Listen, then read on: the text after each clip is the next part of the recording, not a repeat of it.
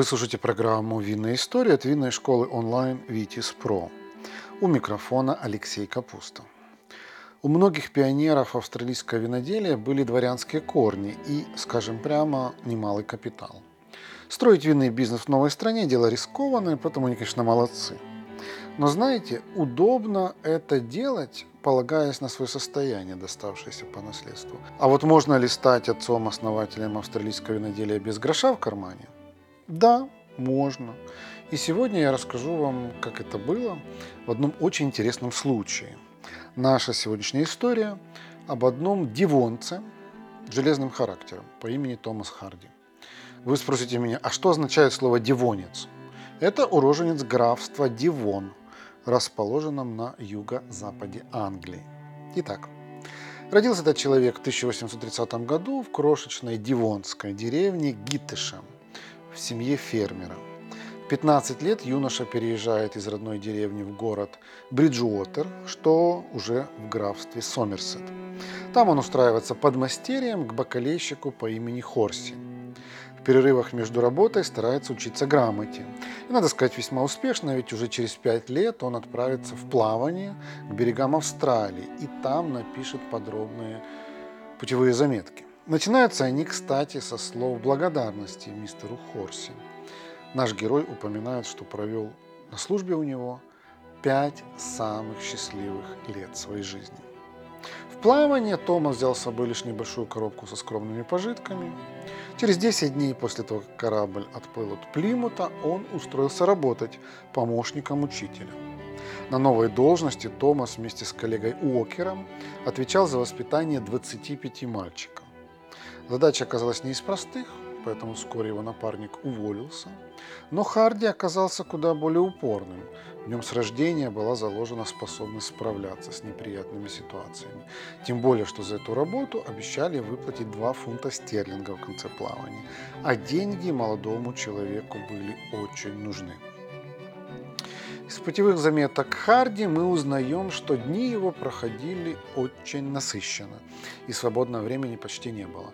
Он просыпался около 6 часов утра, завтракал, и затем у него было всего лишь около 30 минут, чтобы вести записи. Дальше уроки с перерывом на обед, а после ужин и недолгое время, чтобы писать или читать, пока солнце не село. При этом Харди не жаловался, а подчеркивал, что живет лучше, чем любой парнишка на корабле.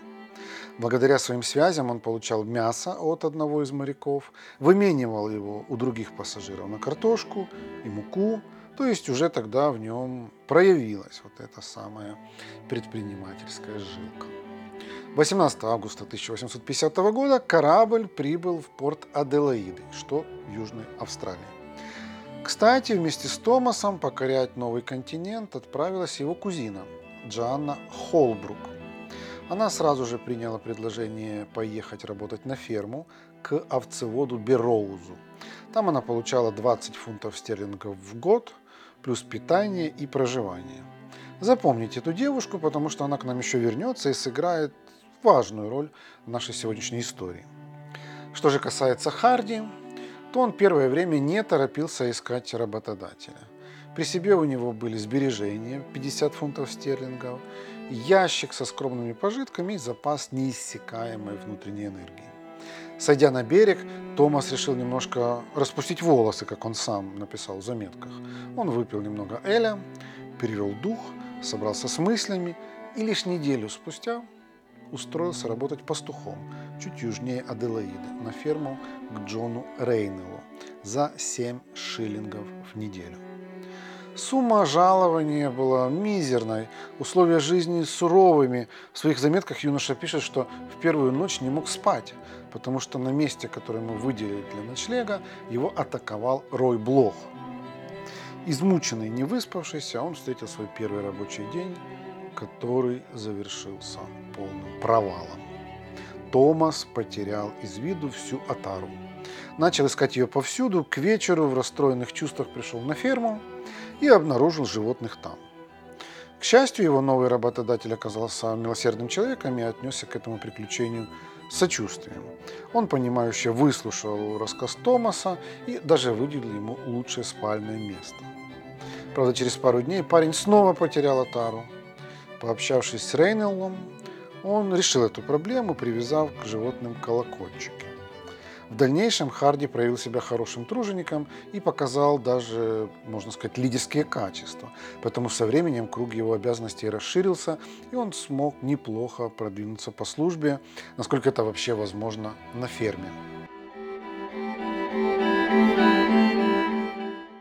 Друзья, наши подкасты «Винные истории» и второй винный подкаст медленно, но верно становятся лидерами в своей нише по количеству прослушиваний. Нас слушают настоящие любители вина, а значит, у нас можно купить рекламу.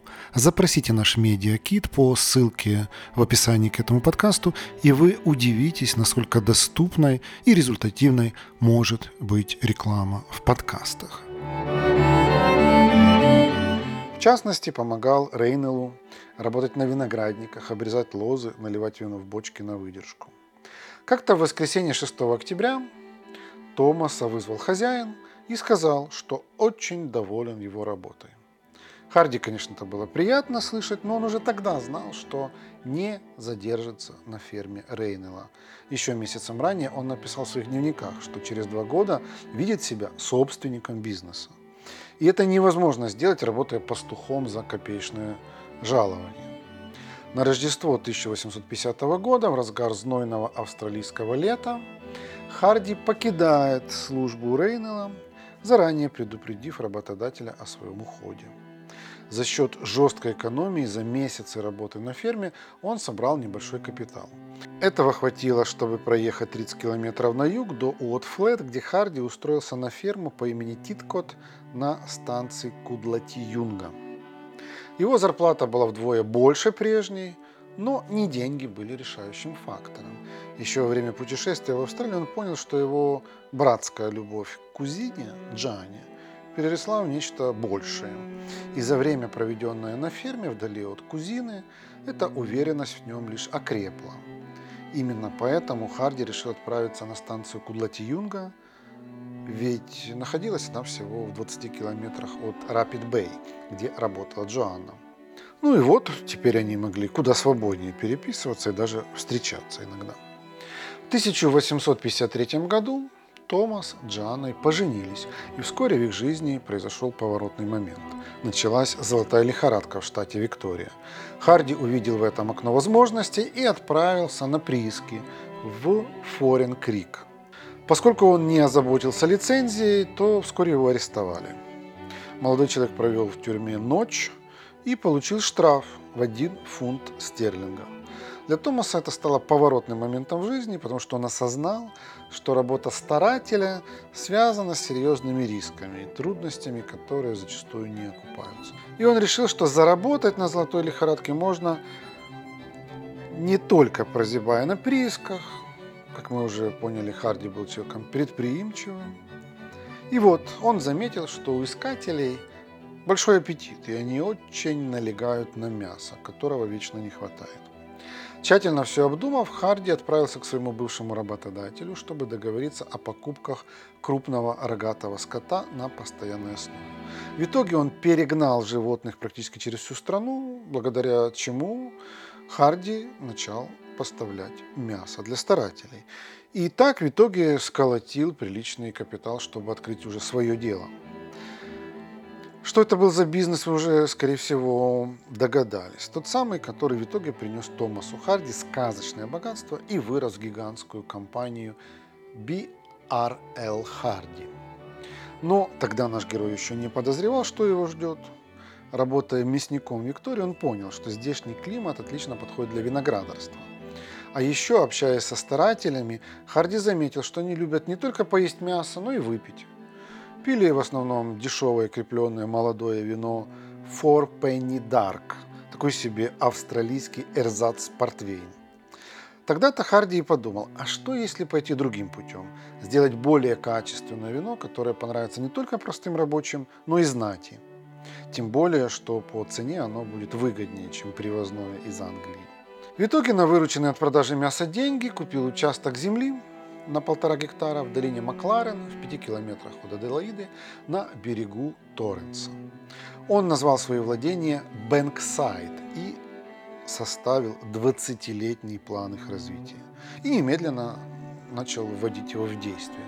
Он посадил лозы Шираза и Гренаша, а также фруктовые деревья и оливковые деревья.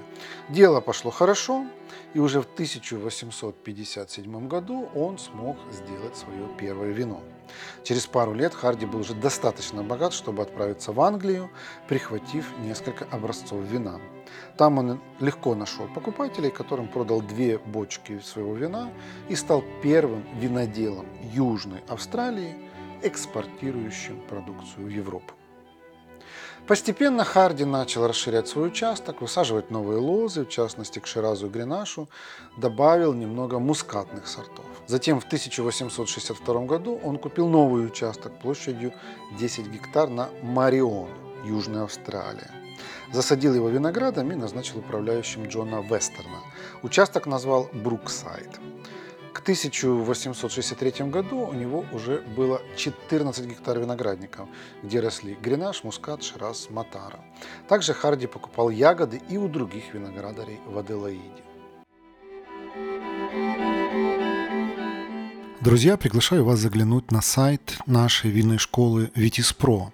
Там вы сможете найти наши онлайн-курсы, в том числе короткие, стоимость которых сравнима с ценой одной бутылки вина. У нас есть экспресс-курсы для совсем начинающих, есть фундаментальные, углубленные, есть бизнес-курсы и профессиональные обучающие программы для тех, кто хочет сделать карьеру в сфере вина. Нашу страницу найти очень легко. Ее адрес vitis.academy. На всякий случай ссылку на нее – оставлю в описании к этому подкасту. Непростым испытанием для Харди стал 1865 год. Его любимая жена Джанна умерла, рожая шестого ребенка.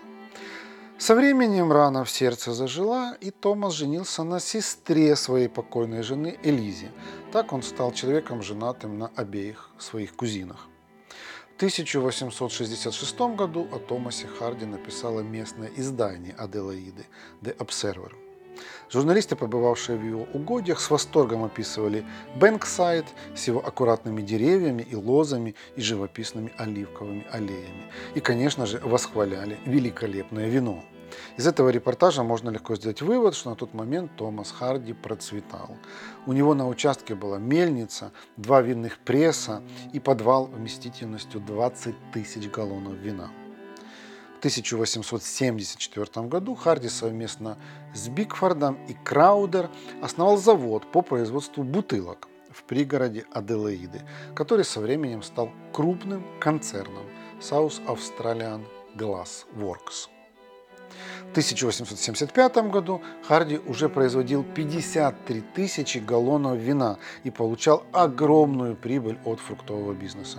Еще через пару лет он решил расширить бизнес, поэтому купил виноградник Тинтара в долине Макларен на 30 километров южнее своих угодий. И чтобы регулярно туда наведываться и контролировать свои владения, Харди купил участок, который стоял на полпути к новым виноградникам. Это был полуразрушенный постоялый двор, который Томас привел в порядок и часто останавливался там по дороге в Тинтару. На стыке 1878 и 1879 годов Харди в очередной раз расширил свои владения в долине Макларен. Он купил заброшенную мукомольную фабрику и отель Белвью, который, кстати, работает до сих пор. А в 1881 году Томас построил четырехэтажное здание с главным офисом и складами, и подвалами. Дом Тинтара. На этом этапе он уже регулярно отгружал большие партии вина в Лондон. Однако вскоре у него возникла проблема с мошенниками-импортерами. Они стали смешивать его прекрасные вина с дешевыми и посредственными. И это, естественно, ударило по репутации Харди и всей винодельческой Австралии. Но наш герой смог достойно выйти из этой ситуации. Он просто отказался продавать большинству грузоперевозчиков свою продукцию и объявил об открытии собственного лондонского винного хранилища. Эти усилия не прошли даром. В 1882 году образцы вина от Харди получили золотую медаль на международной выставке в Бордо. Так он стал первым австралийским виноделом, продукцию которого официально признали в Европе. Дальше у европейских производителей наступили сложные времена из-за нашествия филоксеры. В Бордо и других знаковых регионах вредитель буквально выкашивал виноградники. Тем временем у Харди было достаточно винограда и вина, чтобы выручить европейцев. В 1885 году путем постоянных покупок новых участков Харди накопил более 607 гектаров с лозами. В год он производил более 100 тысяч галлонов вина, что в литрах примерно 378,5 тысяч.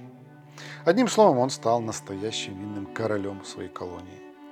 В 1887 году Харди переименовал компанию в Thomas Hardy Sons Ltd и начал постепенно передавать дела своим сыновьям Джеймсу, Томасу и Роберту. В начале 1890-х Харди с сыновьями стали крупнейшими производителями вина в Южной Австралии. А к концу века их вина уже успели получить 54 престижных международных награды. Начало 20 века принесло неприятные сюрпризы. В 1904 году винодельню Бэнксайд уничтожил пожар, и она так и не была восстановлена. В 1910 году Томас Харди понял, что уже слишком стар и пора отходить от дел, и передал руководство компании сыну Роберту. Через пару лет герой нашей истории умер в возрасте 81 года, пережив двух своих жен и двух сыновей. Некролог писал, что Томас был отцом винодельской промышленности в Южной Австралии. Он приехал сюда молодым человеком и на чистейшем энтузиазме создал бизнес, известный в обоих полушариях. Харди сыграл важную роль в популяризации австралийского вина. После смерти Томаса Харди его империя продолжила жить и развиваться, несмотря на препятствия. После череды трудностей в 1928 году бизнес перешел Томасу Мейнфилду Харди, племяннику Роберта и внуку Томаса. При нем у компании начался расцвет, Увы, через 10 лет этот энергичный, талантливый молодой человек погиб в авиакатастрофе. Руководство компании взяло на себя его вдова Эйлин, которая расширила бизнес и сделала огромный вклад в развитие австралийского виноделия. За это в 1976 году ее удостоили орденом Британской империи.